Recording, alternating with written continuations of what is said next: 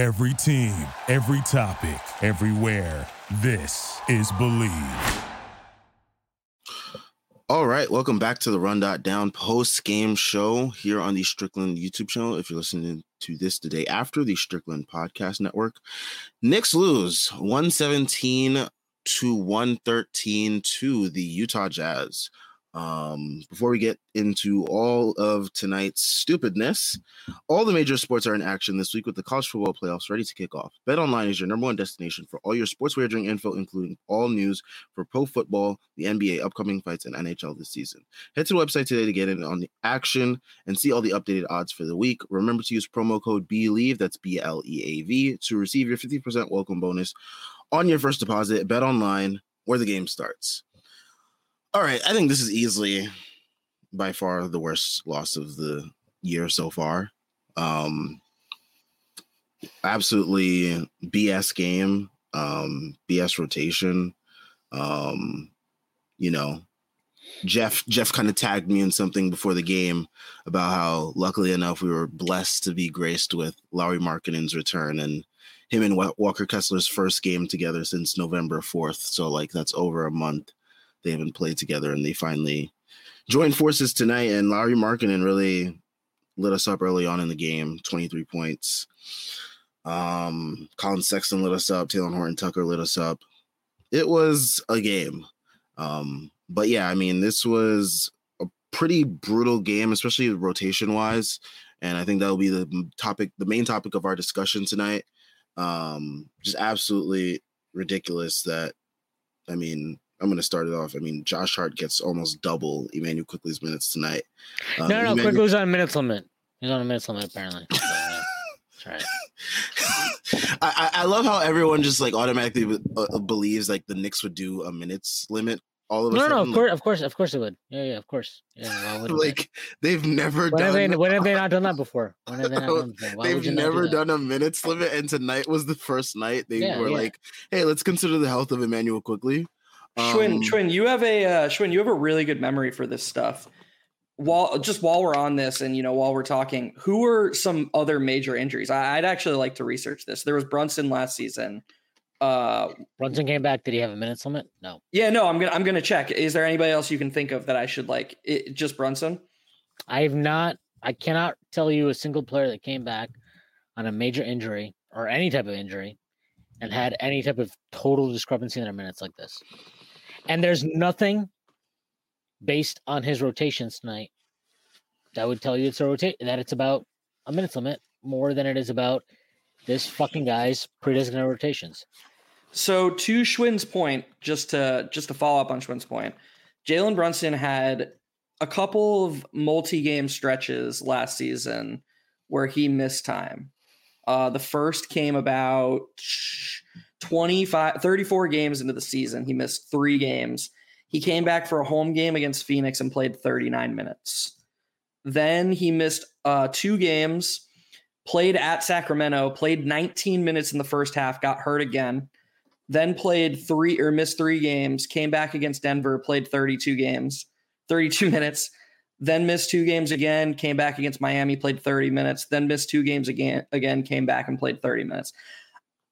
I, look, Quickley and Brunson aren't the same in the sense of Qu- Brunson's role is bigger, but I do think there's a trend there of like Brunson's basically playing his normal rotation every single time he immediately came back from injury. So, I mean, if you're out there listening and trying to listen with an open mind, I think you can take that. Well, no, no, I mean, fuck this. We don't like last year.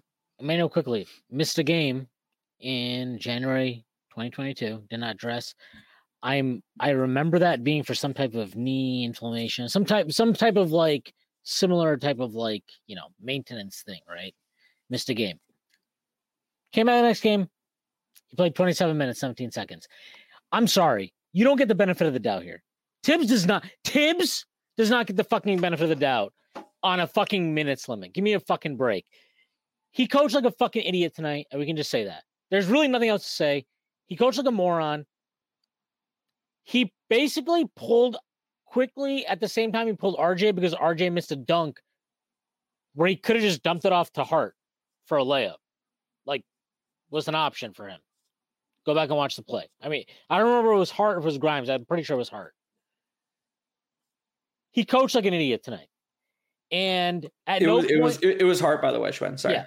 And and at no point in this game was he proactive about his approach.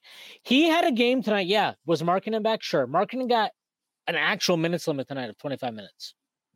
Um, I would love to go look at the box score. I will go look that look that up right now. I am going to guess that Markkanen did play 25 or less minutes. He played exactly 25. Played exactly 25 minutes. And you lost that game. You want to know why you lost that game? Because that coach knew exactly what your rotations are going to be, and he coached to that. You wanna you wanna hear something worse, Shwin? Oh no, I, I know, I know exactly what you're gonna say. Everybody on their bench had a plus. Every fucking player on their bench had a fucking plus compared to everybody on our bench. Mark, Markkanen was minus 14, which means they lost the non oh no, no, it wasn't just Markkanen. Here we go. Let's just do the whole fucking Utah Jazz starting lineup. Let's do that. Kelly Olynyk minus one in 30 minutes. Markkanen minus 14 and 25. Fontecchio minus 10 in his 31. Sexton minus nine in his fucking 30. Keyonte George, who basically died on the floor tonight, zero in four minutes. Their bench, Taylor fucking Hendricks, plus 25 in 20 minutes. Are you fucking kidding me? Are you fucking kidding me? Taylor Hendricks, who's probably played fucking more G League minutes than he played NBA minutes tonight, was a plus fucking 25. Okay, let's keep going. Let's keep doing this. Yeah, this is fun. Omer, you're seven. Omer Yurtseven. Five minutes plus five. Walker Kessler, 23 minutes plus three. Talen fucking Horn Tucker, 23 minutes plus three. Or sorry, minus eight. Somehow this guy who looked at the end of the game like Kobe Bryant was a minus eight. Kris Dunn, plus 13 and 18 minutes. Ochai fucking Agbaji, plus 16 and 30 minutes. This was a total fucking co- coaching mismatch. And I don't even think Will Hardy's that good of a coach. I really don't. I really don't. I've watched enough of the Jazz at the end of last year and the start of this year. I think he's a fine coach. I don't think he's a bad coach.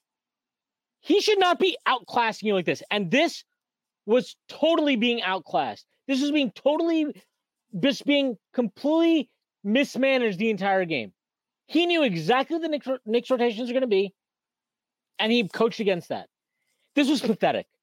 And this was pathetic very specifically. Yeah, you want to single out specific players? Fine, go for it. You want to say RJ Barrett had a terrible game? Go for it. You want to say Jalen Brunson had a terrible game? Go for it. You want to say whoever the, Josh Hart had a terrible game? Who had, Josh Hart? What was he? Fucking 0 for 78 for zero points, whatever the fuck it was. 30 minutes. Yeah, yeah, yeah. Fine. You want to you want to say that? Go for it.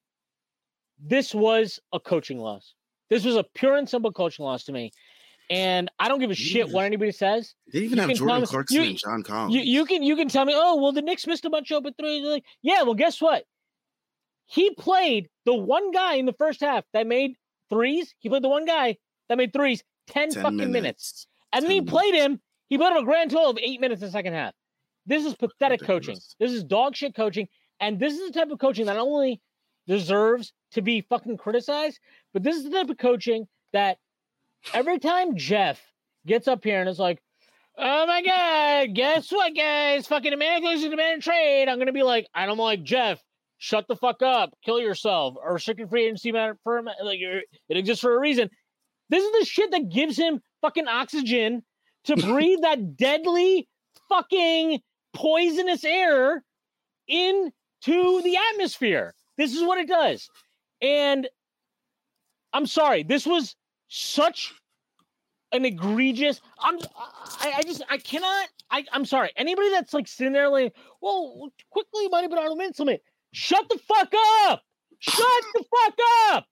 He was on a fucking minutes limit. Oh, he's on a minutes limit until the last fucking possession of the game, where miraculously he was healthy enough to play another minute or two in the most like pressure packed position of the game.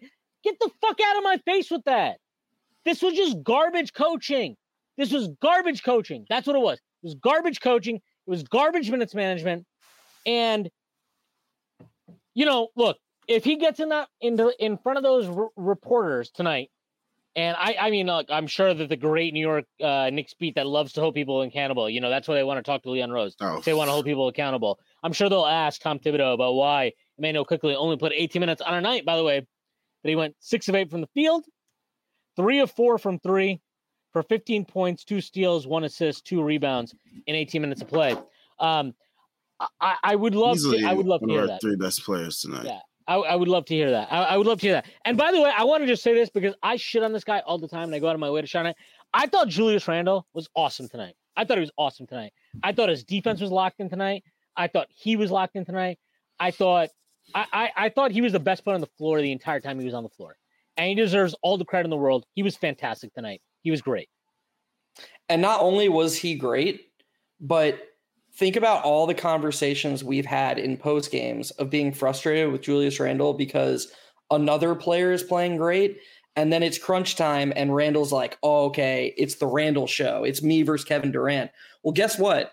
It should have been the Randle show tonight because not only was he great, but that set the Knicks were running with Randle getting the ball 15 feet from the basket, the Jazz had no clue what to do versus it, and they were pre-adjusting to it. They could have gotten a look. They could have, if Randle got the ball at the elbow, they could have gotten whatever look they wanted whenever they wanted. And Jalen Brunson basically just said, "No, this is my game. Like it's my turn." And look, Jalen Brunson's earned leash to do that. He absolutely has. But when you make that, But he's got he's got he's got to own the loss tonight. He, he's got it. He's got yeah. He's if you're gonna make that decision when Julius Randle is playing so overwhelmingly well, you have to eat the loss i- i- if you don't come through. And he didn't come through tonight. He wasn't even trying to put the ball in the basket. He was hunting fouls every single time he had the ball in his hands. And So frustrating. I can't fucking take it. Like I look at like I, I'm cool, dude. You got 16 free throws. You didn't. Even, you, you shot like dog shit. And from the free throw you line. mist a whole bunch of them too. That's the Yeah. most annoying part. It's like you're By hunting way, for these like, fouls and you can't even like- hit your free throws. Yeah, and also, can we just? I just want to throw this out there. Like, look, I don't really care. I know Qu- Quentin Grimes is like uh, was it minus twenty seven tonight. I, I don't know how much of that is actually like him. I feel like he got put in some like weird lineups. Like it was not really a reflection on like him being singularly terrible or something. But motherfucker, you want minutes? You go to the line in the fourth quarter. Did you have like okay? He fine. He misses the first free throw. As when when he went to the line for that second one, I knew he was gonna miss that because he rushed that shit. You could tell he rushed it. You could like see he like He gets so frazzled. So and and it was it was ridiculous. I, I I know that's like a very like minor thing to harp on, um, but it's just like it's one of the things where I'm like, I, it just it's a collective thing though. I mean, look, he missed two, whatever it is. it's a compounding thing. How, It's how like many did Brunson things miss in the fourth quarter? Did Brunson miss three in the fourth quarter? I think he missed three in the fourth quarter. At le- I, I would say at least I would say at least three. He was 11 of 16 overall. I'm pretty oh sure he no, missed so, so it's, yeah, so so three three's got to be right. It, it's I'm pretty sure he three. missed three in the fourth quarter. DiVincenzo missed one, and honestly, I don't care that DiVincenzo missed one. The guy was like nails in the Lighting fourth quarter. He was the only guy that made a fucking three, other than quickly, who we couldn't play. He's on a minutes limit, by the way. Oh yeah, he's on a minutes limit. Yeah, yeah, yeah, that's what happened. Um, I, I'm sorry. Th- This was a total joke. And like, look, I, I love Josh Hart. I think Josh Hart's played great the last however many games. It doesn't really matter how many games. And I know he came out in the plus tonight, but like, you know, he he wasn't good tonight. He didn't really do anything tonight. And um, this this was just a this was just a terrible. This this is a perfect example of like, hey man, if you want to like start a certain lineup because you want to play different lineups later because you value them, that's fine. But guess what? You got to actually like do it then. And he didn't do it at all. In the first half, in the first half, there were zero there were zero minutes with Hart, Brunson, Josh Hart on the floor, Randle on the floor. And that is the Knicks money lineup. That is like literally their money lineup. Go look at it. Anything for the season. That is their money lineup. Zero minutes in the first half. In the second half, I'm pretty sure they only played minutes at the very end of the game in those uh in those minutes where apparently you know it Quickley was on our yeah yeah know he was on a minutes limit until the very end of the game. Until that that that portion, I'm pretty sure they played zero minutes. But they did play minutes with Randle on the floor, and guess what? They played pretty well in those minutes until uh Isaiah Hartenstein decided to commit the dumbest fucking foul of all time at the end of the third quarter. Um, but it, this was just a terrible game, and and We- it was a terrible. We, we need a. Shwin. Shwin, we need a. Hartenstein was awful tonight. He was he was Yeah, he was another terrible. one who was awful, and he did something. And like, dude, I say this so much on this pod, but I just think you have such a great perspective and make so many great points. He did something that you talk about all the time.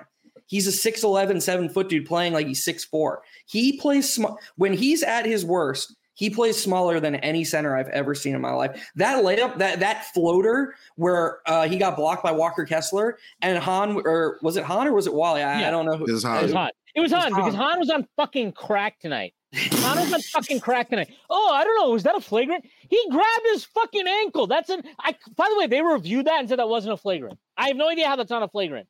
How is that a play on the ball? The ball is like six feet away. He grabs DiVincenzo's ankle. How is that? That's a blatant. That's a flagrant foul. Like, I'm not saying. You know, look, I'm a '90s fucking baby. You know, see it, see it right here. I'm a '90s, but like, like I, I'm all for that not being a flagrant. But by you know Sam's beautiful uh all black hair, facial hair going on there, his generation, that's that is a flagrant by that generation. Yes, definitely. That's a flagrant. How the fuck is that? And Hahn is this is a fucking MSG broadcast. Get the fuck. I hate when they try so hard to be Stop. objective. It's like, why, no, Why are you be a homer for once. It's not even being a homer. Just know the fucking rules, man. Know the fucking rules. This isn't hard. That is a fucking flagrant foul. And for them to not call that a flagrant, thank shout out to Zach Zarba, who's probably going to the fucking same school that Tim Donaghy went to. Congrats to him. Uh, you know, like, well, of course he is, because Scott Foster's still a fucking ref. Uh, like, you know, how that wasn't a flagrant is beyond me. But I'm not gonna sit here and blame the officials. The Knicks did not lose the game because of the officials. The Knicks did not lose did not lose this game because of fishing. The Knicks lost this game because our coach coached like an asshole, and Jalen Brunson and RJ Barrett. So that like RJ Barrett, both those guys play like assholes. That's it is as simple as that. I don't think it needs to go. Yeah, like I agree with you, Geoff. Isaiah Hartenstein, terrible performance. But even with that, if Jalen Brunson and RJ Barrett don't play like gigantic fucking assholes, they win this game. And RJ Barrett, that dunk he attempted and missed, you can't miss that. I'm sorry. If you go up for that there and you pass up the you, you know you don't pass the ball to Josh Hart, I'm fine with that. You don't need to pass Josh Hart. Guess what? What you got to do? You got to you got to finish off that attempt, and he didn't do it. That was a joke, and he was terrible the entire night. I didn't like. I, I thought his defense was actually okay. I didn't have a problem with his defense tonight at all, but his offense, he had no legs. And you know, if you want to sit there and tell me, you know, it's one of those. Look, I know playing in Utah is weird. You're at altitude. It can be a tough first game on the road. I get that. Losing this game the way they did was a joke. And that falls on Thibs, and that falls on Brunson, and that falls on RJ Barrett. Those three were so culpable in this defeat that I don't think there needs to be much more of an analysis beyond them. They were pathetic. And and and to your point, Geoff, about Brunson, Brunson became so much more interested in trying to draw fouls down the stretch of the game than making shots. And like crying to the refs too, Yeah. like for every Like, single th- thing. There was that like, one where he, there was that one where Walker Kessler blocked him, right? And he was bitching. I'm like, that's just a good like. There's nothing to bitch about. You got blocked. That was a clean block. There's nothing to bitch about. So Yeah. that's what it was. I just want to say, Oh, uh, hold up. Make sh- 100 AGM. Shut the fuck up.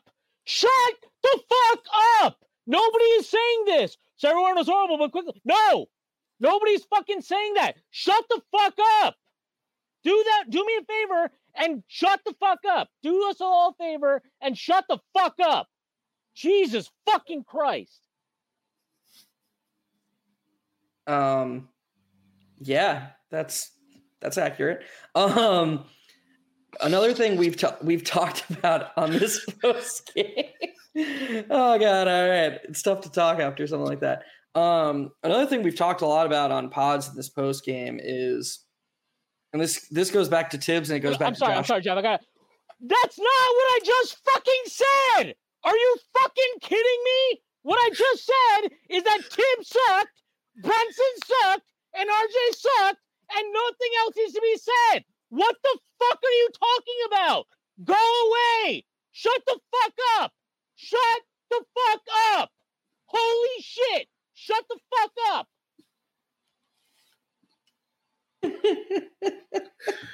Dude, this can't be real. Um, You're in timeout, bro. Get the fuck out of here. this You're is the first this is person I put in timeout ever. This is crazy. Um. Oh man, you know that great that great Twitter meme where the guy's like, "Waffles are great," and then somebody responds with like, "What the fuck? You hate pancakes?" And he's like, "No, that's yes, That's that's totally exactly what happened. That's exactly what that was. That was so um oh brother. Uh okay, let's let's try to bring back the analysis. Um something we've talked a lot about on this post game, all three of us and Tyrese, and then Shwin, we talked about it on um I forget if it was your last the last time I was on Strickland or it doesn't matter. Um we talked about how one of the reasons the lineup rotations are so restrictive is because Thibs is really unwilling to play any of his guards at small forward. And the reason that's that, uh, so like, let's just start there. If Grimes, Quickley, and DiVincenzo are all restricted to either playing point guard in Quickley's case or shooting guard in all three's case, with Brunson playing 36 to 40 minutes a night, there's 60 minutes left uh, uh, available for three guys that all are in the rotation. So like right there, you're just fucked. Like how is somebody going to play even 30 minutes? You're leaving 30 minutes for the other guy. You're done. And on an, and on a night like tonight, when nobody has it going except for Quickley and DiVincenzo and Randle, you have to be willing to, you know, cede some things that you think are super important. You know, like Thibs would be like, oh, well, I don't want to be too small at the three. Dude, the things that you're valuing right now aren't working out. Sometimes you just got to Also, we're playing the freaking Jazz, who like who's like the scary small forward that like we're Right. scared of? Is it Fontecchio that we're scared of going off? Like, yeah, I don't understand like what's this 100%. obsession with Josh Hart and the size and stuff like that. Like, it's And al- ridiculous. it's also just okay. Like Josh Hart, like this is my thing. Like, okay, RJ didn't have it tonight. It happens. It happens. Josh Hart didn't have it tonight. It happens. Like it's not a big deal. It, it isn't. Like these guys have been good players for all year. Okay, they didn't have it tonight. Okay, find a different solution. You know, like, or if, even if you want to keep one of them on the floor, fine. But like, the the way he did it is just to your point, Geoff. It's just you know stupid. and like it, it- it's so funny how it worked for both small forward and power forward hart is just the only answer. So like people are like oh hart's become the sixth man. Well yeah when Randle when Randle isn't on the court there's one answer at power forward that's josh hart. When rj barrett isn't on the court there's one answer at small forward that's josh hart. He doesn't see anybody else is capable of playing either of those roles. So like i saw somebody who in my in uh, my comments today on Twitter, and that was like, so Immanuel Quickley should have won the sixth man of the year last year, and he got demoted. And I'm like, I don't even think Thibs sees it as a demotion. I think he just promoted Josh Hart. Like he's just like, well, this is the only guy who can play small forward or power forward when my two main guys aren't out there. I need to get him on the court as soon as possible because he's the only other solution. And it's like, no, that's that's not true at all. Grimes can play small forward. DiVincenzo can play like he was playing small forward in lineups on the Warriors last year. Th- These things are fine, especially with how DiVincenzo and Quickley rebound. It's okay to and how switchable they are defensively. And especially how DiVincenzo was rebounding tonight. I mean, he was great on their boards tonight. He was gr- he was great and Quickley Quickley got that huge offensive rebound to set up Brunson for the tie. Uh, dude, I can't believe I- missed that tonight. Yeah, right. I, I don't believe in any of these like conspiracy theories. I, I don't I don't I like the whole like, oh, MSG's out to get Quickley.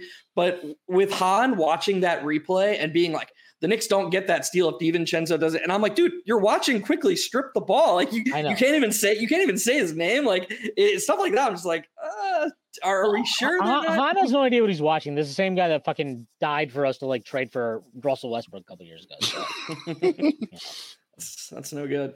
That's um yeah, I, I I I'm going to continue to think that the Knicks rotation will be extremely limited if they only see three guys as threes and fours. Because if Hart, RJ, and Randle are getting all 96 of the small forward and power forward minutes, you're leaving an, an extremely limited amount of minutes for three guys who can be really important to your team. It's the three best spacers on your team. And you're basically saying, yeah, you guys get 60 minutes. Like you guys get 60 minutes, and then Brunson, Hart, RJ, Randle, you guys are going to get like double that, which is, I don't, that doesn't make sense to me. I don't think that's the best version of this team. And I think it's really hurting them right now. Jordan Bob, we will never see small ball lineups. Um, in 2K, Geoff Thibs will only use it when it's when it is too late. yeah, no, I agree with that, Jordan. And man, shout out to Jordan. He's always like sharing our stuff. He's he's one of my favorite people on here. He's so supportive. Um, I agree, and I don't even know if Thibs is necessarily wrong. I just don't consider a lineup of like Brunson, Quickley Grimes, Randle, and a center small in today's league. To me, that's like almost big. Look at you know like I know the Celtics are special, but you know they're doing stuff like Tatum at the four with you know, Al Horford at center and then three guards, one through three, you know, like I just think that the Knicks, I, I think there's more meat on the bone and there's a higher ceiling here. And we're just, we don't know it because we, we haven't been willing Coach to realize it. Right. I feel like we're complaining about a lot of the same things that we complained about in, I want to say 2022 when we were because like I remember in 2022 we were we were we were asking for like all these different lineups so like hey trying out you know try IQ Burks RJ and like someone else with like you know a center and see how that lineup goes like you know stuff like that um it's always going to be a problem with this coach because of the pre-designated rotations and I think with you know with DiVincenzo being here while he has added um, a new element. Um, you know, he's also forced Thibs, you know, to be restrictive with the guard rotation, unfortunately. Yeah, that's a great point. I I don't have a better answer than that. I wish I did, but I just I'm extremely positive that almost every other coach would be a little bit more liberal with letting these guys like running some of these three guard lineups and I think it could really unlock some things for the Knicks.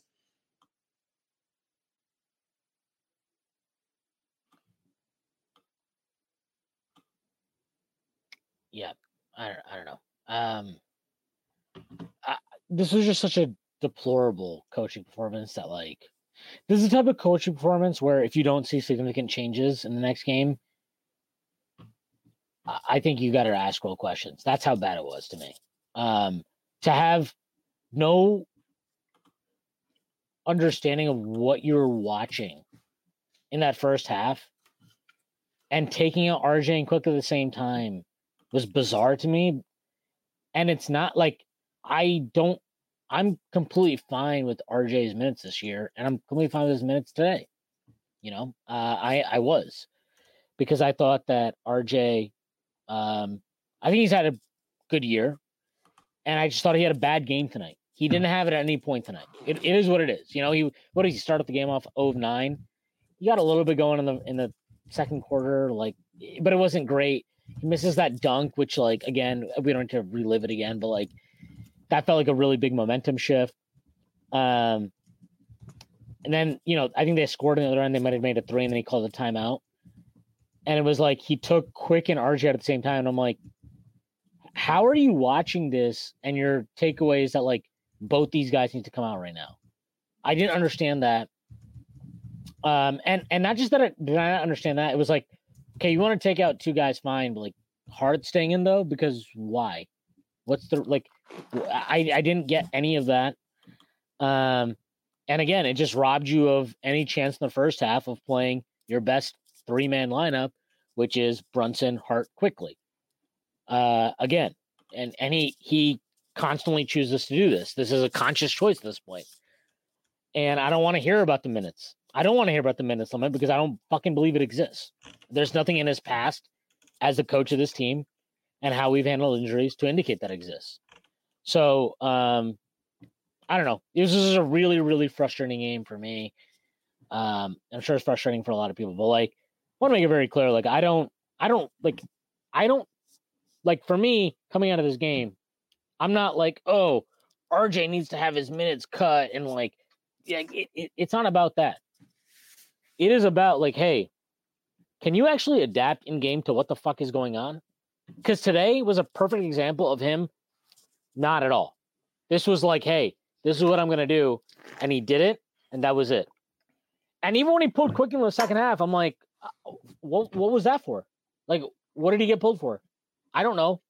Because I, I, I, would I would I would know the answer by the way, Thibs. Or, oh, or, I know I know exactly what it was. Because Taylor Horton Tucker made like a leaning fucking yep. floating jumper off the glass off him that one possession. That's what it was. It's such a it's such a it's such a biased and um what's the better word? It, basically you're looking for what you already believe to be true. Basically the reason Quickley doesn't have a bigger role is Thibs doesn't like his size. He thinks you need he needs more size at point of attack.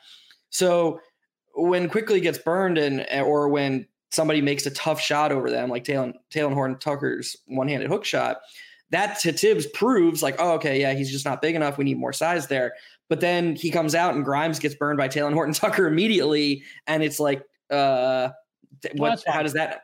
Yeah, that's fine. And it's just like you can. The biases really come to fruition when you, when you see what like you know, it, and to be and to expand on that, Quickley was awesome offensively. So like it shouldn't even matter because we have a huge we have a four year sample size of people being like, oh well, you can't bench Randle you can't bench Brunson. Their offense is just too good. Who cares? Who cares about their defense? Well, guess what? Even if even if you can argue Quickley's defense was bad tonight, it wasn't. But if you wanted to make that argument, his offense should have over should should have overwhelmed that. Um, it's just hypocritical coaching and yeah. Uh, this from Omar Yusuf. Is it me or is I Heart Bonehead plays multiply this year? I think Isaiah Hartenstein has been trying to do way too much. Uh, I think he's trying to do way too much the last few games. Now, and I've been I've been talking about this since like I don't know since like ten games ago. Like I, I've not like I thought he started off the year great. Like I mean that like great. I don't know exactly what's going on with him the last 10, 11, 12 games. It's not been as good. And tonight was really bad. Like tonight, I don't even know what the hell was going on with him there. This should have been a game where, like, especially in the non Walker Kessler minutes, that should have been, you know, a fucking walk in the park for him. And he had nothing. I mean, he, he was just bad tonight. And uh, I don't know. It's just really disappointing. He, it looks like he's trying to like overcompensate for Mitch's absence, which um he, he didn't have to do last year because Mitch was much more present. Um, and you know his role was like pretty consistent the whole year. And even when Mitch was out, Randle kind of stepped up and like kind of made it so he didn't have to do t- like he didn't have to try to overcompensate. So it feels like he's just trying to do that. Hopefully he just chills out the next couple games, but these road stretches they can this especially this road stretch can get really tough and you know guys might be trying to do a little bit too much as we keep going. And I think that's that's what makes this loss hurt even more, Sam. Is I think a lot of people in the back of their minds were like, we got to get this win, get to 14 and 9 because, you know, we've got a this is this was the soft game in this 10 game stretch. The Knicks have for those who don't know, the Knicks next 9 games, it's at Phoenix, at LA, at LA, at Brooklyn, a double header against the Bucks at MSG, uh, two games in 3 nights at Oklahoma City, at Orlando, at Indiana, and then back home against Minnesota. That's the Knicks' next 10 games. Um, yeah, 10 games. That's that's their next 10 games. They're getting a reprieve. They're getting a reprieve on New Year's Day, New Year's Day against the best team and best record in basketball. Like this, they needed to win this game. And, Sorry, and can I and can I also just say like, I'm not some huge like oh Jericho Sims like I don't actually understand why Jericho Sims didn't come back into this game at some point because I thought Hartenstein was terrible. Like, I get that Jericho Sims wasn't exactly, you know, amazing, but like, you know, if this is about performance or whatever, like, I, I just don't really under, I don't understand what the minutes in this game are about. It's probably the best way. Like, nothing about the rotations or minutes in this game made any sense across the board, across the board. And I mean that for everybody. Um, and um, yeah, look, we're playing the Lakers on was or no, we play the we play the Suns on Saturday or on Friday. Suns mm-hmm. on Friday, and then the Clippers on Saturday, and then the Lakers on Monday. Monday.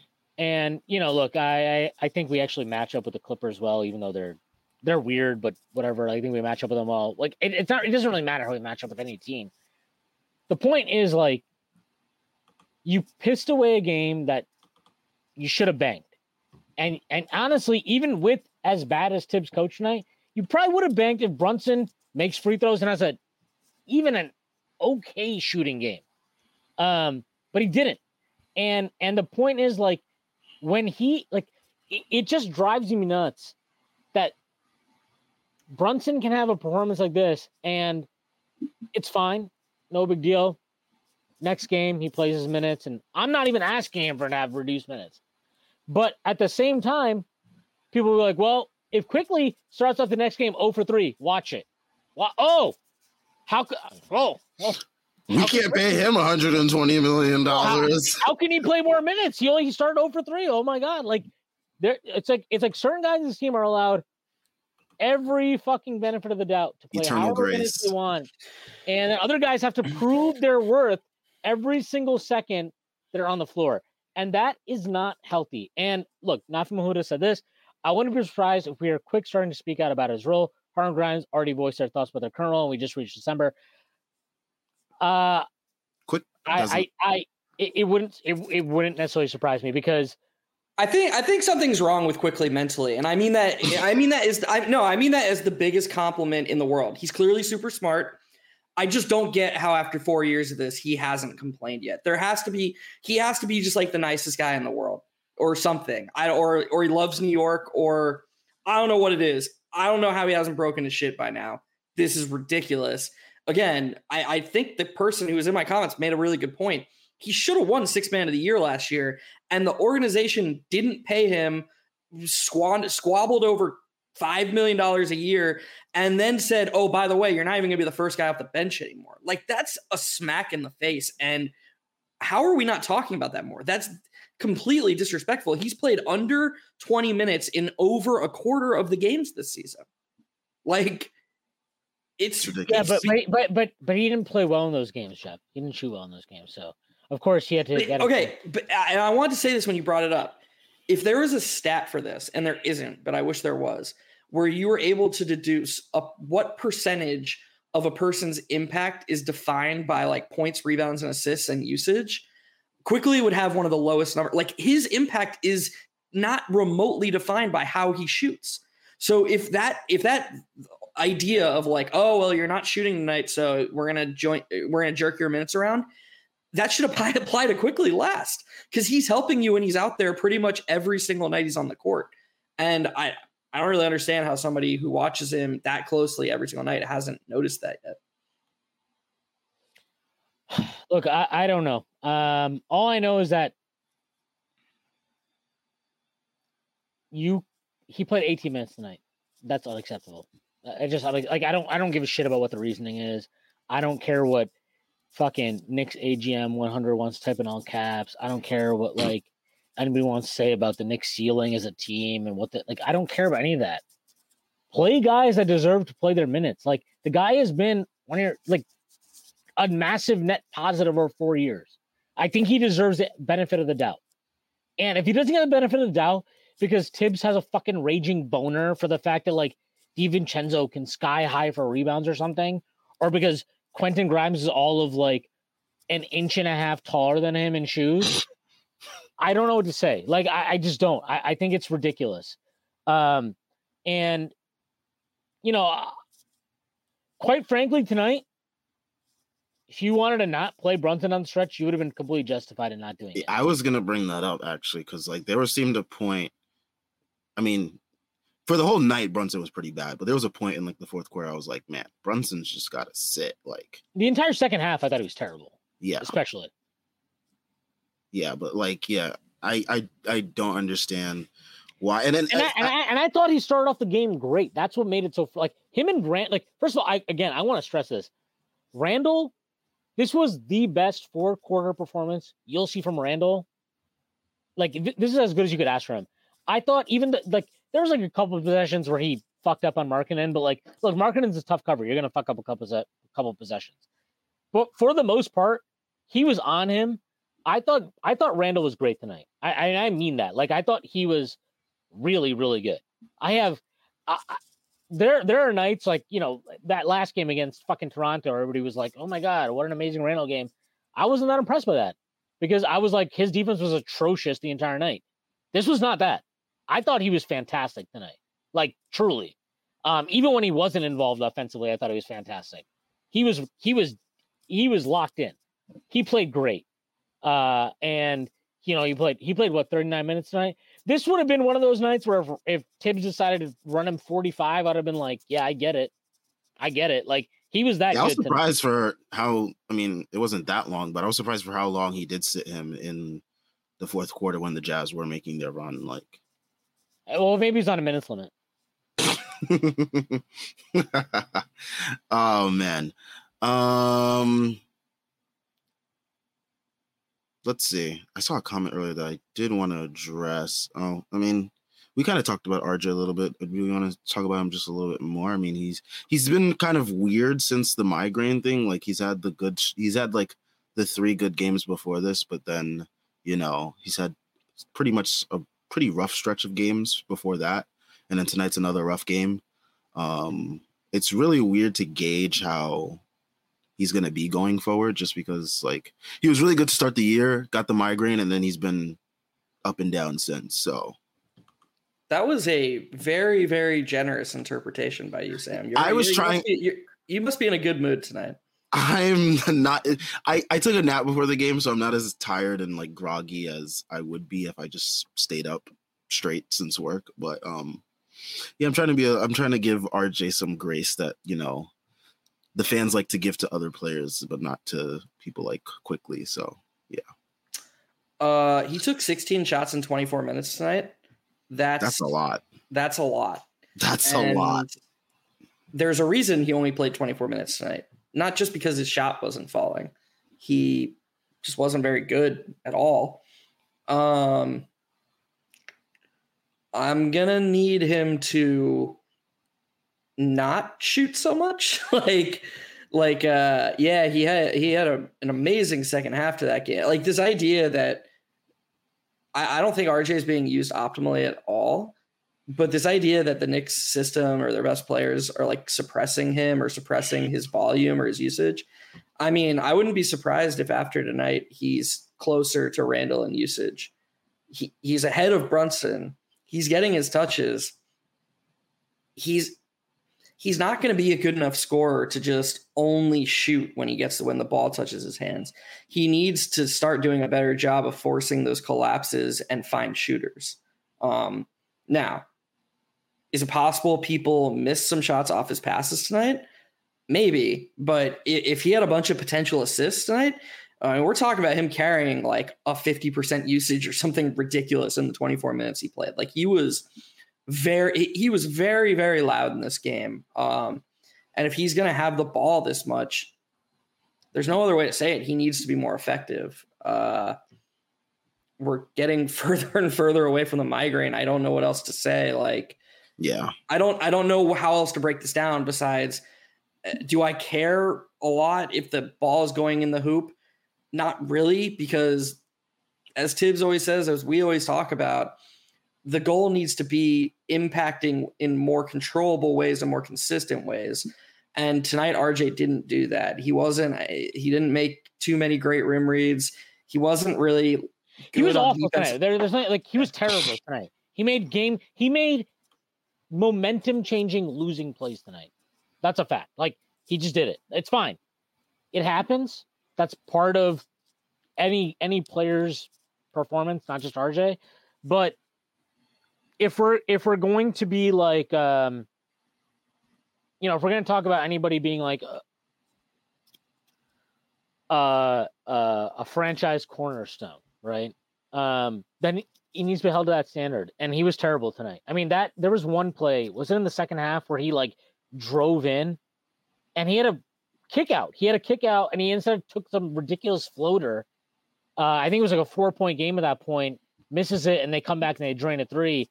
And it's like, I'm not saying like the three was not on him in the sense of like, it's not like he lagged behind or it wasn't like that. Like, that's been the encouraging part of his performance this year, where it's like when he fucks up, you're not like, well, he's just standing back there and like not getting back. He's getting back. But you can't ignore the fuck up, right? Um, and it's it's what it is. He played a bad game tonight. And um look, three of 16, nine points. six rebounds, two assists. Like, that's what it is. You know, like that. You take 16 shots, you take, you score nine points, and and the team depends on you. Like you're, you know, if he takes 16 shots, we are expecting him to make at least what, like 16 points. Is that fair to say? Right? Like that. I I know it's a very simplistic way of looking at, it, but like that wins you the game, right? He didn't do that tonight. He's 0 7 from three. I don't mind the threes. I, I thought he took one bad three. There was one weird movement three he took. But aside from that, like, I don't have a problem with threes. He just didn't make them. But the, the shots inside the arc, to your point, like, there were a couple of them that were just bad decision making. Um, you know, the, the, the, the, one that got him pulled was yes. that was, I mean, that was just a horrendous, like to go at Walker Kessler like that when you, he had options there to, to not do that. I can't even quickly imagine. wide open the entire possession at the top of the key. The entire possession Quickley, and he's like, like he's there, like asking for it, wide open the entire time. Didn't didn't give it to him.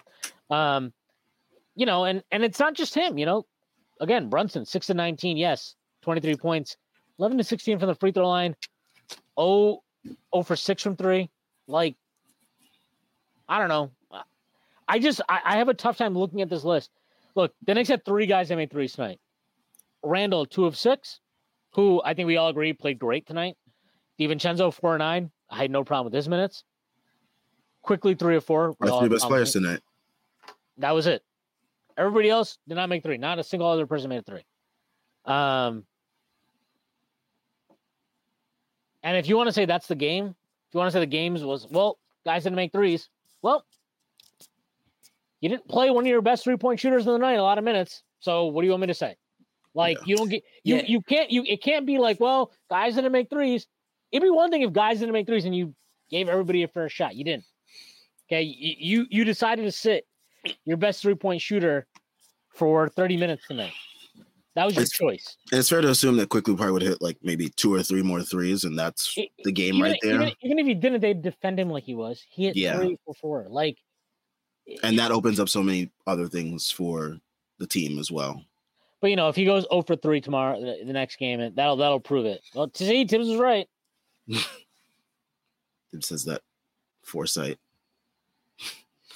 Um, yeah. I don't like I don't like the perspective of like turning things into these volatile parts of the game. Like, oh, if they just hit a couple more threes, the Knicks win. Like sometimes threes aren't going to go in. You have to control for things that you can control. That's that's part of basketball. And I feel like the Knicks don't do that.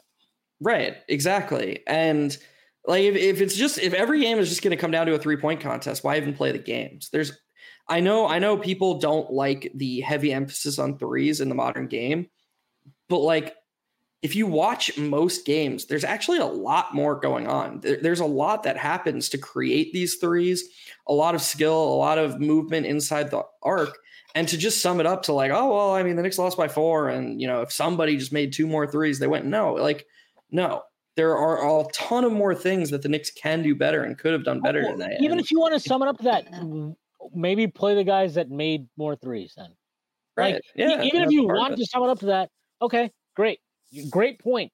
So, what was the reason that Brunson played a bunch of minutes tonight and Quickley didn't? Like, you know what I mean? Like, if you want to boil it down to just that one specific point of emphasis, it still doesn't make sense. Like, it still doesn't make sense. And so, like, look, I- am sorry, but it is absurd. I'm like after that Miami game, right? We come back from 20 down, and every everybody, not just me, not just Sam, not just you, Geoff, not just a bunch of Quickley or Quickley, yeah, Quickley people. Want to do it. Quickley people, not a bunch of us who just love Manuel Quickley, and you know, all our entire existence is about praising Manuel Quickley at everybody's expense. You know, that's apparently what we do here. Um, like you had fucking guys in the national, like Doc Rivers, fucking all these guys in the national broadcast, everybody. Gosh. They were talking about like, man, this guy is giving them energy that you just like all this stuff how, how is he losing minutes after that game? How is he losing minutes after the game? It is absurd. And and it is it is so dumb. It is so fucking stupid that he has to earn his minutes every stint he's on the floor. Oh, it's like I, I really like it's it feels like every okay, he's on the floor now. if the Knicks don't win this next nine minutes, that proves Immanuel Quickley doesn't deserve more minutes. And if they do, oh well, this proves he. It's like no, like we have a fucking massive sample that says he deserves more minutes, and this doesn't mean that I, I don't have any issue with RJ Barrett getting his minutes. I don't want. I, I don't. I, I'll be quite honest. I don't think Jalen Brunson needs to play the minutes he's playing. I don't think Julius Randle needs to play the, the minutes he's playing. Not because I don't think they're good. I mean, I have my own issues with Julius Randle. Issue with Julius Randle isn't. I don't think he's a good regular season player, right? Like, but like you don't need to play these guys the minutes they're playing. They can play two, three less minutes a game, and that can go to Immanuel Quickley. That can go to Josh Hart. That can go to Donte DiVincenzo. That can go to Quentin Grimes. Like you can find more minutes for these guys. We don't need to act like like really. I, am looking at this box score tonight. Okay, let me just read the minutes off. Okay, this, this I'm reading minutes off here. Randle 39 minutes, completely deserved. Jericho Sims 18, Brunson 39, DiVincenzo 27, RJ Barrett 24, Hartenstein 29, Hart 29, Quickley, 18, Grimes 16. Really? That was optimal? That was the optimal minutes distribution tonight? Really? Like that's what we're talking about here? It's a joke. Like we don't need to pretend like this is acceptable. And this is not a case of like like it's one thing you know, like, like I remember after the uh the Raptors game, the first Raptors game, we, we beat them in Toronto. We got in here in the post game, Geoff, and you were talking about Cookies minutes. I was like, look, I don't mind it tonight. You know, like he went with DiVincenzo. DiVincenzo helped us close the game out. I had no problem with it. I'm fine with that. I am fine with on certain nights if a certain lineup you want to roll with, you want to give it a chance, and it helps you close. I have no problem with that. But tonight he just made decisions for what? Like what for what? And yeah, you can tell me, yeah, that closing lineup closed the game out. Sure, they closed the gap. You really want to tell me Josh Hart was critical to them closing that gap? Really? Like Josh Hart was the the key component of that comeback? Or Brunson, who I mean, how many possessions did he piss away in that game? Down the stretch, even. You know, like it it, it just it, it's just ridiculous to me. And and you know, their their games were like RJ didn't close out the last game, and I know that it was a weird one, right? Because like he played well, but then Grimes came in, they extended the lead, and I get it, but it's like it's the same type of thing where I'm like, eh, I, I, don't know, like should he not have been in there? I, I don't know. Like I, it's a tough one. I, I get it. It's a little bit tough for Thibs sometimes, but tonight was not tough. But he made it tough on himself, and he didn't really like. I, I don't know. None, none of his like to me. He so for some reason decided to tie RJ and IQ's like sub outs together. And I, I just don't really understand why, because I don't think that like their performances were tied together tonight. Like I just thought RJ had a bad game, which happens, and Quickley didn't, but Quickley put a lot of into RJ, and for some reason he was the one guy that got punished for that. Thought Hartenstein and Hart were cool, even though I thought Hartenstein very specifically was atrocious. Yeah, I mean, we're just gonna keep going round and round. I think we all, I think, and I'm not criticizing you for talking about it. Talk about it as much as you want, but I think the only thing me and Sam can say is, yeah, you're right. Like that, the uh, there was no reason for Josh Hart to be like. It, I, the only thing I have to say is I think that Thibs really, really gets tunnel vision and focuses on the things that he thinks are important, and that's what these subs or lack of subs are about. So, like you brought up the Raptors game. RJ played the first five minutes of the fourth quarter, came out at the seven minute mark, and then he got subbed back in with like a minute and a half, two minutes left. And for the, that five minute stretch from seven minute down to two minutes, you know, Knicks fans were like, oh my God, like, you know, this is a close game. We need to get RJ back in. He's been great the second half. And I'd bet if Thibs was asked, he was just like, oh, well, this lineup kind of had it going. And I really liked Grimes and Hart's defense. Like, I thought it was really necessary with Barnes and OG being their two best players that night. I would bet a lot that that's what he would say. He sometimes, he's so honed in on a specific things, he underrates the macro. And you brought up another great point where you were just like, okay, maybe some nights Quickley size actually is going to be a deterrent and should, you know, put a cap on his minutes. But in the macro, we have a four year sample size of just everything going well when he plays. that has to be more important than some little box that t- that Quickley doesn't check. Like that that just has to matter more. And I just don't know if Thibs is ever going to see it that way. If he's ever going to like I bet if you gave Thibs truth serum, he would argue that some of Quickley's impact numbers and his on-off numbers is manipulated and actually exaggerates his impact. And if he were to go from 25 to 30 to 35 minutes a game, those numbers would get worse. And his numbers look as good as they do because of the role that Thibs has etched out for him. I, I actually truly believe that he believes that. Self fulfilling prophecy. Yeah, that that's a great way of putting it, Sam. Yep. Yeah. I mean, it's just like it's it's a reiteration of all the points that we made a couple years ago when we first started these post games. It's like when people say, like, oh, well, how can we put, you know, Florida State in the final? The SEC always does so well in the college football playoff. And it's like, well, yeah, but you always put them in the college football playoff. So of course, like, you know, it's it's exactly it's is it the chicken or is it the egg? Um, and no, I don't want to talk about, you know, the college football playoff. I'm not interested. I'm mm. just using it as an analogy. Um, I think that I disagree with Thibs, but I'm not 100% sure I'm right. I feel very strongly that Quickley will be able to, you know, whether it's next year on a different team or if the Knicks finally ever Spurs. enhance his role, I think that he'll handle 30 plus minutes gracefully. And I think we'll see a real actual leap um, from him. And it won't actually be a leap. Like he'll just numbers wise, people will be like, holy shit, this guy's good. And it's like, no, he's been this player the whole time. He just just hasn't been allowed to be. Yeah, mm, I think this is going to be a really defining stretch of the season. I mean, obviously, but especially for Thibs, um, because things can go so far down the wayside um, with this stretch coming up. Um, and we will see, especially on Friday, I mean, versus the new Phoenix Big Three. I mean, some people were saying, you know, you know, um, Phoenix, they might have it, they might have it hard. Their offense might be a little stifled because you know their guys are trying to figure it out. But like, I mean, you're putting a team with a lot of good three point shooters out there versus the Knicks, who constantly let teams light them up from three. Even the Jazz tonight were like nine for 21 at one point, and they're not even a good three point shooting team like we saw with the Raptors just the other day. Um, I mean, Phoenix is going to find a way to put up points on the board. Like that is not going to be their issue. Their offense is going to be just fine. Our defense is really what's going to be the concern um, versus Phoenix because, yeah, they're going to be putting up points, and the Knicks have been bleeding points lately. I'm gonna go ahead and oh, I'm sorry, Sean. You go. No, first. no, no, go ahead. No, no, you go. You go ahead. You go ahead. I was just gonna say I'm gonna be a bit of an optimist with the Phoenix game, and I if the whole big three plays against the Knicks, I think it's a good I actually think, I think it's a great spot for the Knicks. Yeah. Um, I argued on our most recent episode of Hot Hand Theory that I actually think the Suns' best lineup is going to be Durant, Booker, Nurkic, and Gordon and Allen. I, and this isn't like Bradley Beal hate. I just think so much of what he brings is stuff Booker and Durant do better. That the Suns, if pers- if emotions weren't a part of it, the Suns' best lineup and best way of moving forward would be to use Beal as like a super sixth man.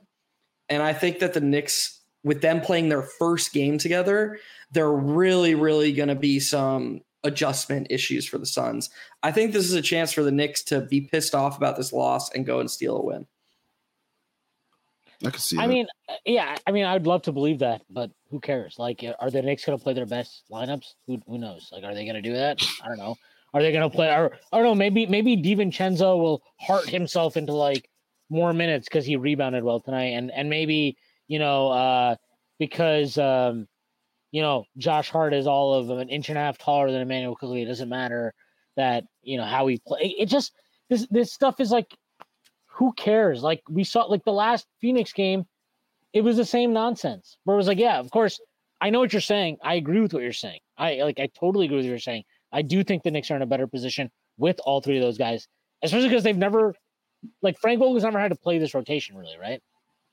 I think tonight, was a tonight was the yeah. first night, and they lost yeah. uh, to the Nets.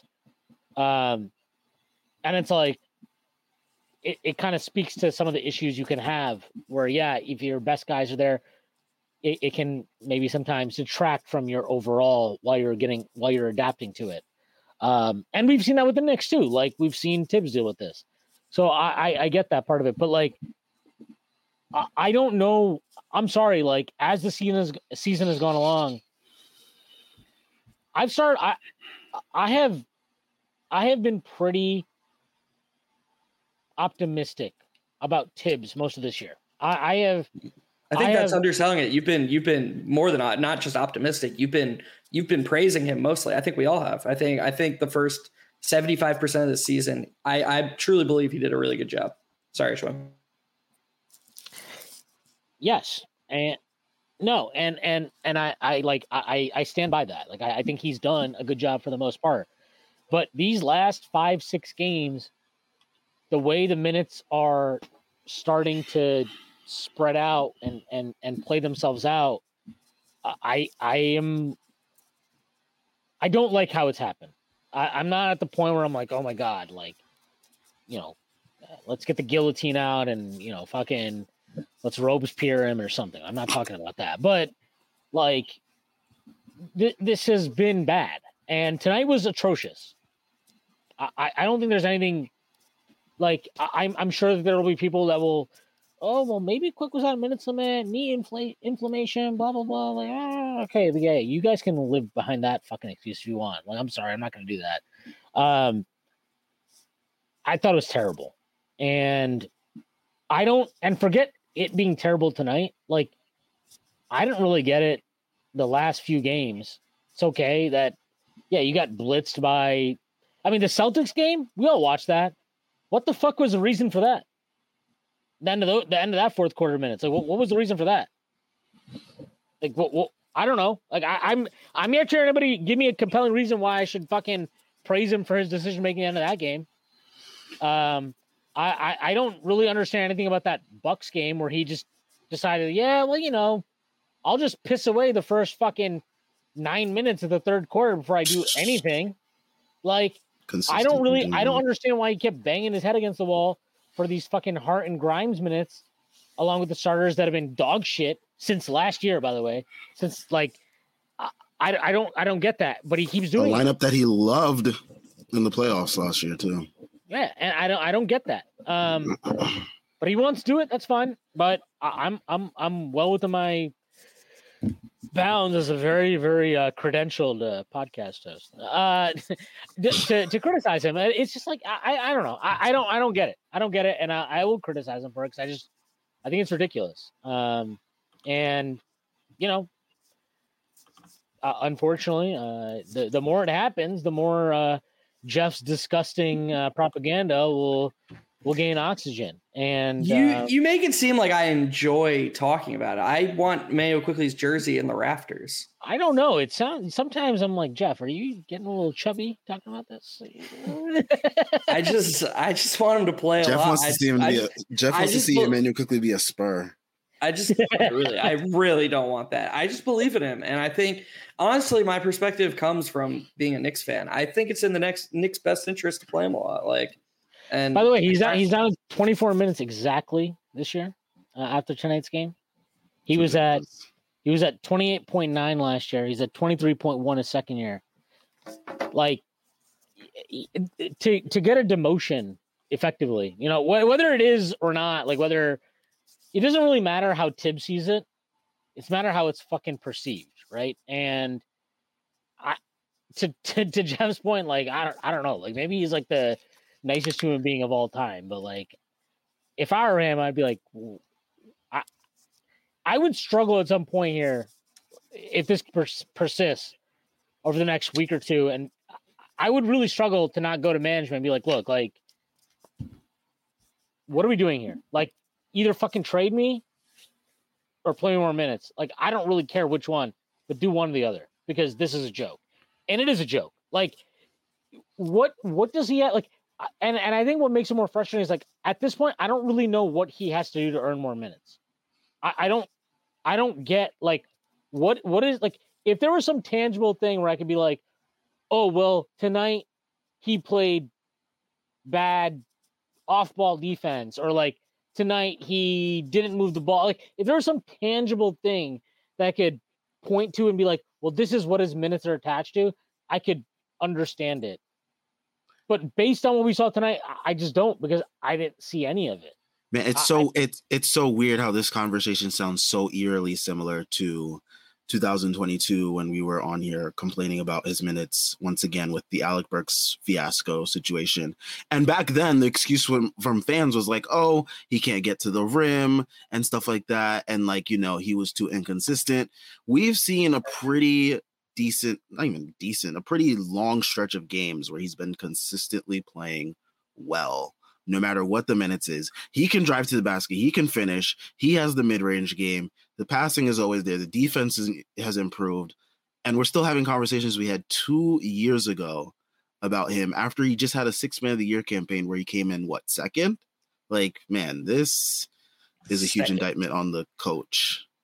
Yeah. And, and I'm sorry, like, this is going to be a really nerdy analytical mini rant here, but we need to stop looking at basketball players and trying to create an emphasis or a weight for certain part we don't know how replaceable certain parts of the game are. So like this idea that like oh well i actually like this guy because he gets two feet in the paint more than this other guy.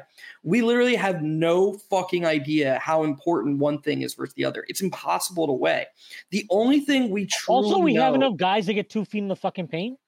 Yeah like that that too. like we um, also have enough of that? Like we have three and, and, and, and it's it's not shocking at all that like RJ Barrett, the guy who is the best at getting two feet in the paint, seems to have it happen more often when he plays with a certain player. Like, oh yeah, go Shwin. no, it, it's it's just I, even if that's the standard, like it doesn't line up with any like it doesn't. Well, he does that more now than he did before. So now what's the re like?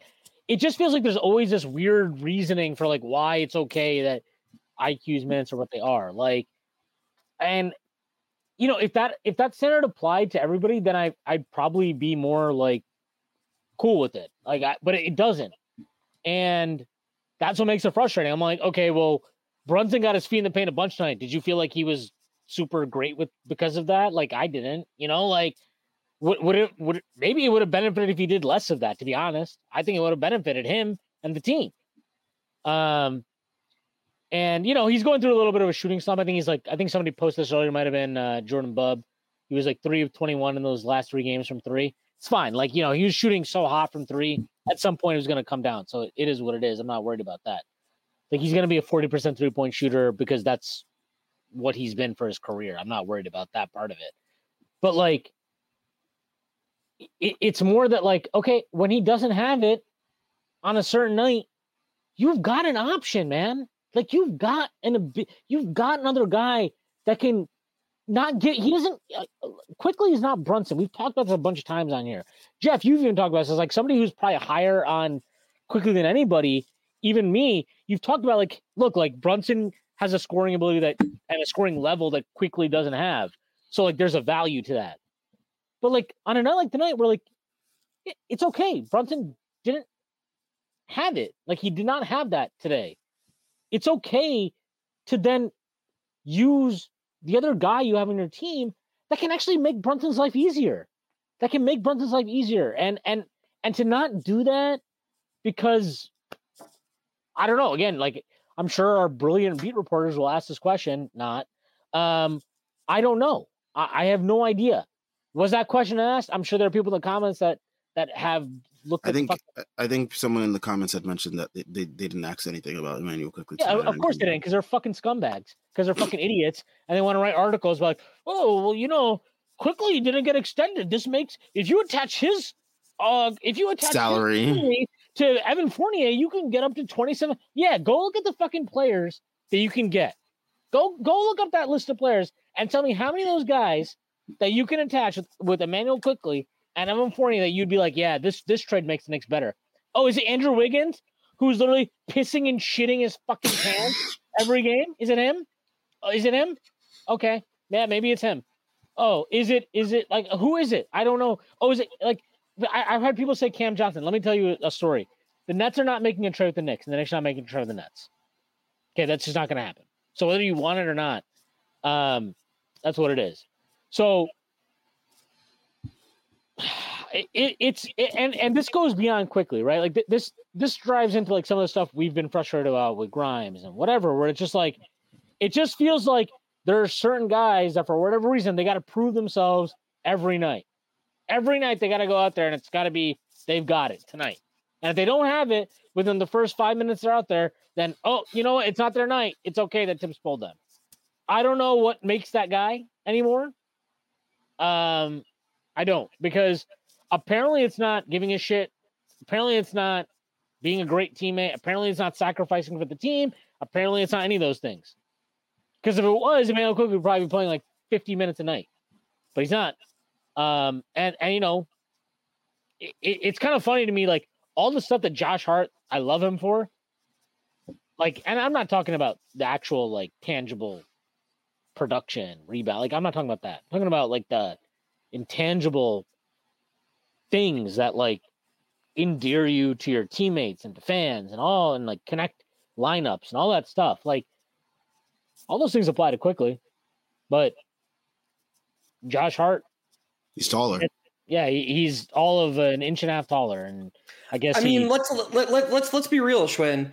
If Josh Hart got got the steal and then got that offensive rebound in 30 seconds at the end of the game, the announcers wouldn't have shut the fuck up about it. Oh, like that's just what Josh Hart does. Like, like you know, let's call a spade a spade here. That's they they ignored both when Quickley did them, and like, yeah, there's a reason. Again, dude, this is and Sam made such a good point.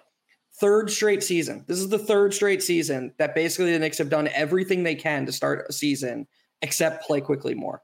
And every single year they they have a coming to Jesus moment where they're like, "Well, fuck, I guess we have to just play him more." and then it and then the season turns around. Every single time every single time eh, when he starts to play more it's like oh yeah the team just magically plays better every single season. Second like second year they literally did everything. They were like okay we need kemba because it's not Elfrid payton. Oh shit it's not kemba. Okay let's turn alec burks into a point guard. Oh shit that's not working. Oh god Immanuel Quickley. the team's 12 points better per 100 possessions. They're absolutely blitzing teams when he plays. They were plus six and a half per 100 in, with this guy, a second year player on the court, minus six and a half per 100 when he sat. They were top three team in the league when he played. Well, it was too late. They figured it out too late.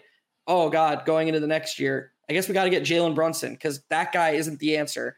Then he plays less minutes, plays less minutes after his, his great end of the second season. And they start out, what did they start out last year? 10 13? They were dog yeah. shit. 10 13, M Fournier at shooting guard, Cam Reddish, you know, struggling after he gets sent to the bench. And somebody, whoever it was, Thibs' life is on the line. And he's just like, I don't know, maybe just play Immanuel Quickley more. Maybe that'll work. Boom. Six man of the year. Should have been six man of the year. They go into another offseason. Well, that didn't work for whatever reason. I guess we're not happy with that. We just got to, you know what we got to do? We got to play Josh Hart more minutes. We got to demote. Like, how many straight years are they going to do this to this guy? Eventually, it's eventually a 24 year old kid is just going to be sick of it. I'm sorry. Like, that's, that's the truth of the matter. Eventually, he's gonna, and it's not. Uh, look, it doesn't have to be in the press. I'm not saying he's going to complain in the press, but all the things that make Immanuel Quickley, every dig, every stunt, every hustle play, every relocation, all the special things that make him an impact god, you're gonna start losing those margins because why would he buy into that degree? You have to be so bought in up here to do the things that Immanuel Quickley does. I hate this fucking idea that oh anybody can do it if you just try hard. No, he like he has a special mentality. Josh Hart at his best, special mentality. Derrick White, special mentality. There are these guys, Jalen Suggs. There are these guys who can do things without the ball in their hands. And when you just shit on a guy because you don't understand his value, when you say at every single turn for three straight years, uh, we're going to try and any other solution but you, eventually he's going to say fuck this this isn't working. I'm not i'm not i'm done. Like and that's to be honest that's why you're seeing some of these games from Quickley that we've seen this year. They haven't been bad but they've been not Immanuel Quickley games. 15 points one rebound one assist. These games where all he's focused on is scoring and his impact in other areas his his defensive epm so far this year is negative. It's negative. That's not Immanuel Quickley but you know what I don't. I, I, will. I will just. I think, I think the EPM things are a little weird. Right yeah, the, the noise right now. I agree. I, I I agree with you. That's not my point. My point is is that you're going to lose this guy if you keep doing this to him, and it's it's going to hurt the team. Like because again, three years sample size, the best minutes. Who was it? Was it Strickland? I, I don't know if it was the Strickland main account. Somebody posted the Knicks' yeah. best two man lineup the other day. Quickley was in the top four. The top four best minimum 100, 100 minutes. Quickley was in the top four two man lineups. How much more fucking data do you need to just play this guy? Sorry, long rant. Nope, needed. It's it's but it's like it, it it reduces down to him, but it's not just about him. It's it you can apply this to different lineups. Like I feel this way about Josh Hart in a lot of ways too, where I'm like, look, even when he's like, I remember looking at the lineups when I was like at the start of the year, I was like, oh my god, Josh Hart is playing awful. And I'd look at all the lineups, I'm like, well, actually, feels like apparently Josh Hart sucks, but like we're just consistently better when he's on the floor. So maybe he just needs to play more and like we'll figure it out. And like lo and behold, it's fine now. You know, like we're all like, oh, great, Josh Hart is Josh Hart. Like you know, look, he he missed three tonight. Nobody's can nobody can deny that. But tonight was not a night. Did you ever watch Josh Hart tonight and be like, man, I'm so pissed he passed up on that three or so? Like I wasn't thinking of that. I, I thought he played fine tonight. He missed shots. It happens. He he didn't have a great defensive game. It happens. But like his decision making, all that stuff, it's fine. Like that. That's that's what you bet on on the aggregate. And I think that's what you're talking about, with Cooker. It's like you got to bet on the aggregate. You've got to bet on like, hey, look, we've got this like, like this is what you do every night with Jalen Brunson and Julius Randle, right?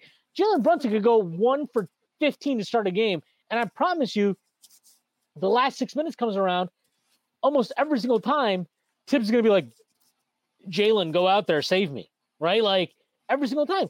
How many games have we seen J- Julius Randle just do nothing for like three quarters, and it's like the last six minutes rolls around and, J- and Julius Randle's out there? If those guys earns that benefit of the doubt, I, I just don't get why nobody else does, and it, it's just weird to me. It is, it is weird to me, and I agree with you. Like I, I'm, you know, I, I still think always that like because of the way the contracts and all that stuff is they're structured like the Knicks have an inherent advantage in keeping Immanuel Quickley. And I think trading him for the appropriate value and all that stuff is really tough, even if he's like crying to you in private. I get that, but like, do you really want a player crying to you in private that like shouldn't have to like does he why does he need to cry to you? Why can't you just be like, Yeah, you got a point. Uh let's just let's figure this out. Like like let's just let's do this. And like wh- why can't look if, if the coach is gonna sit there, look, I think this is fair to say at this point. You can't sit there as the coach, as Tom Thibodeau, and be like, well, I'm not going to play uh, Evan Fournier and I'm going to cite net rating as my reason.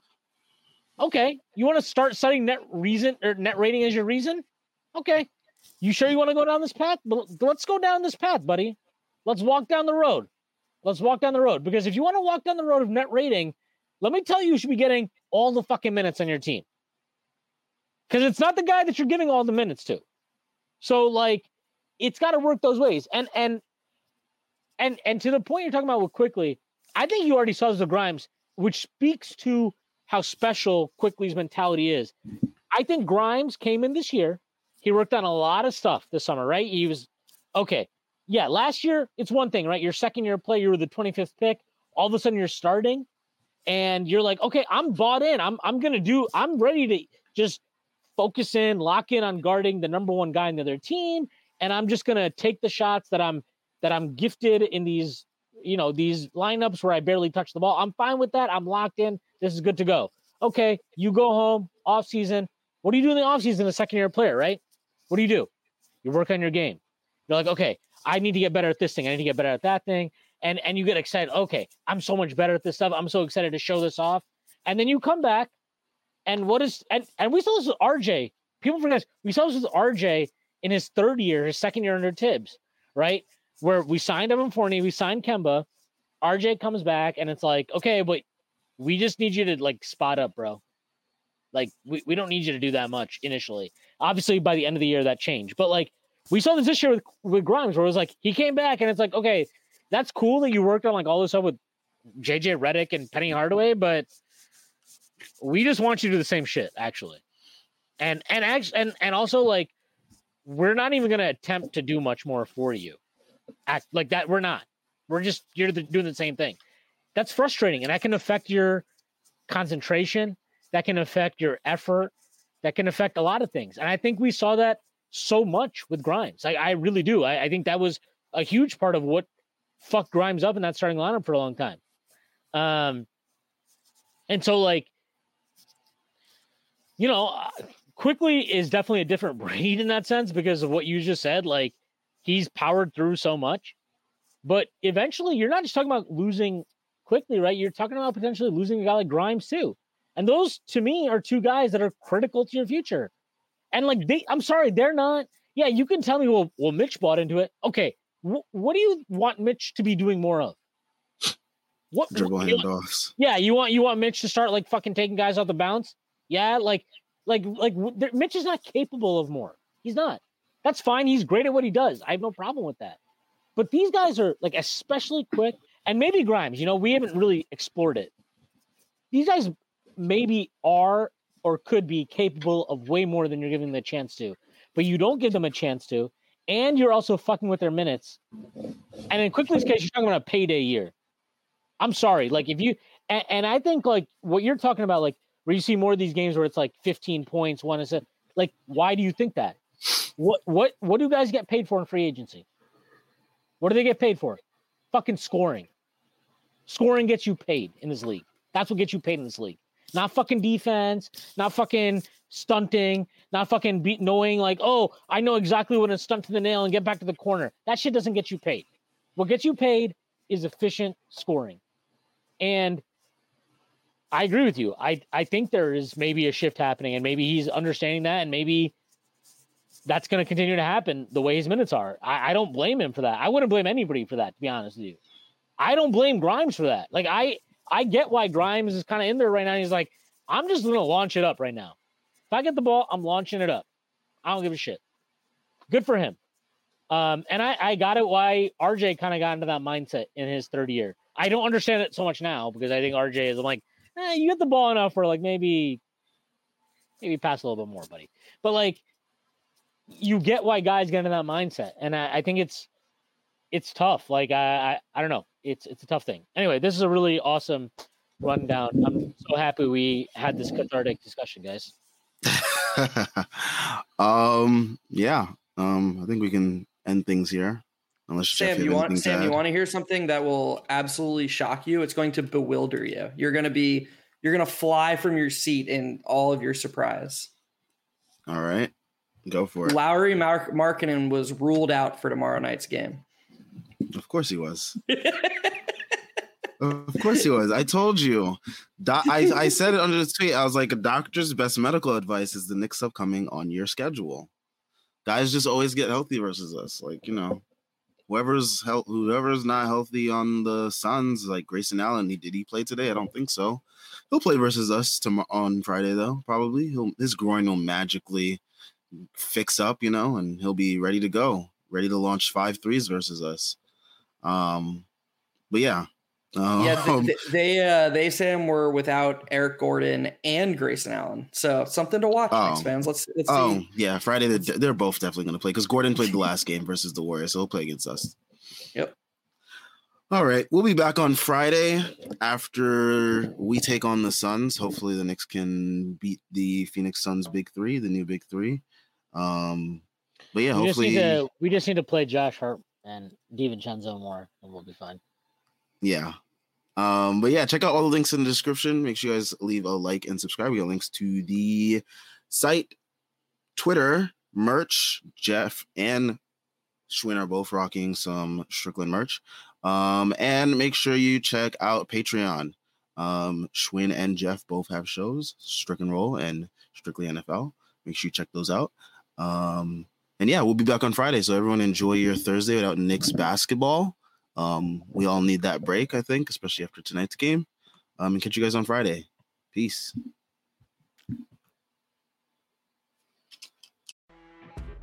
You know, when you're listening to a true crime story that has an unbelievable plot twist that makes you stop in your tracks? That's what our podcast, People Are the Worst, brings you with each episode. I'm Rachel. And I'm Rebecca. We're identical twins who love true crime cases that make you say, didn't see that coming, and we hate the people responsible for them. Listen to People Are the Worst now on Apple, Spotify, or wherever you get your podcasts.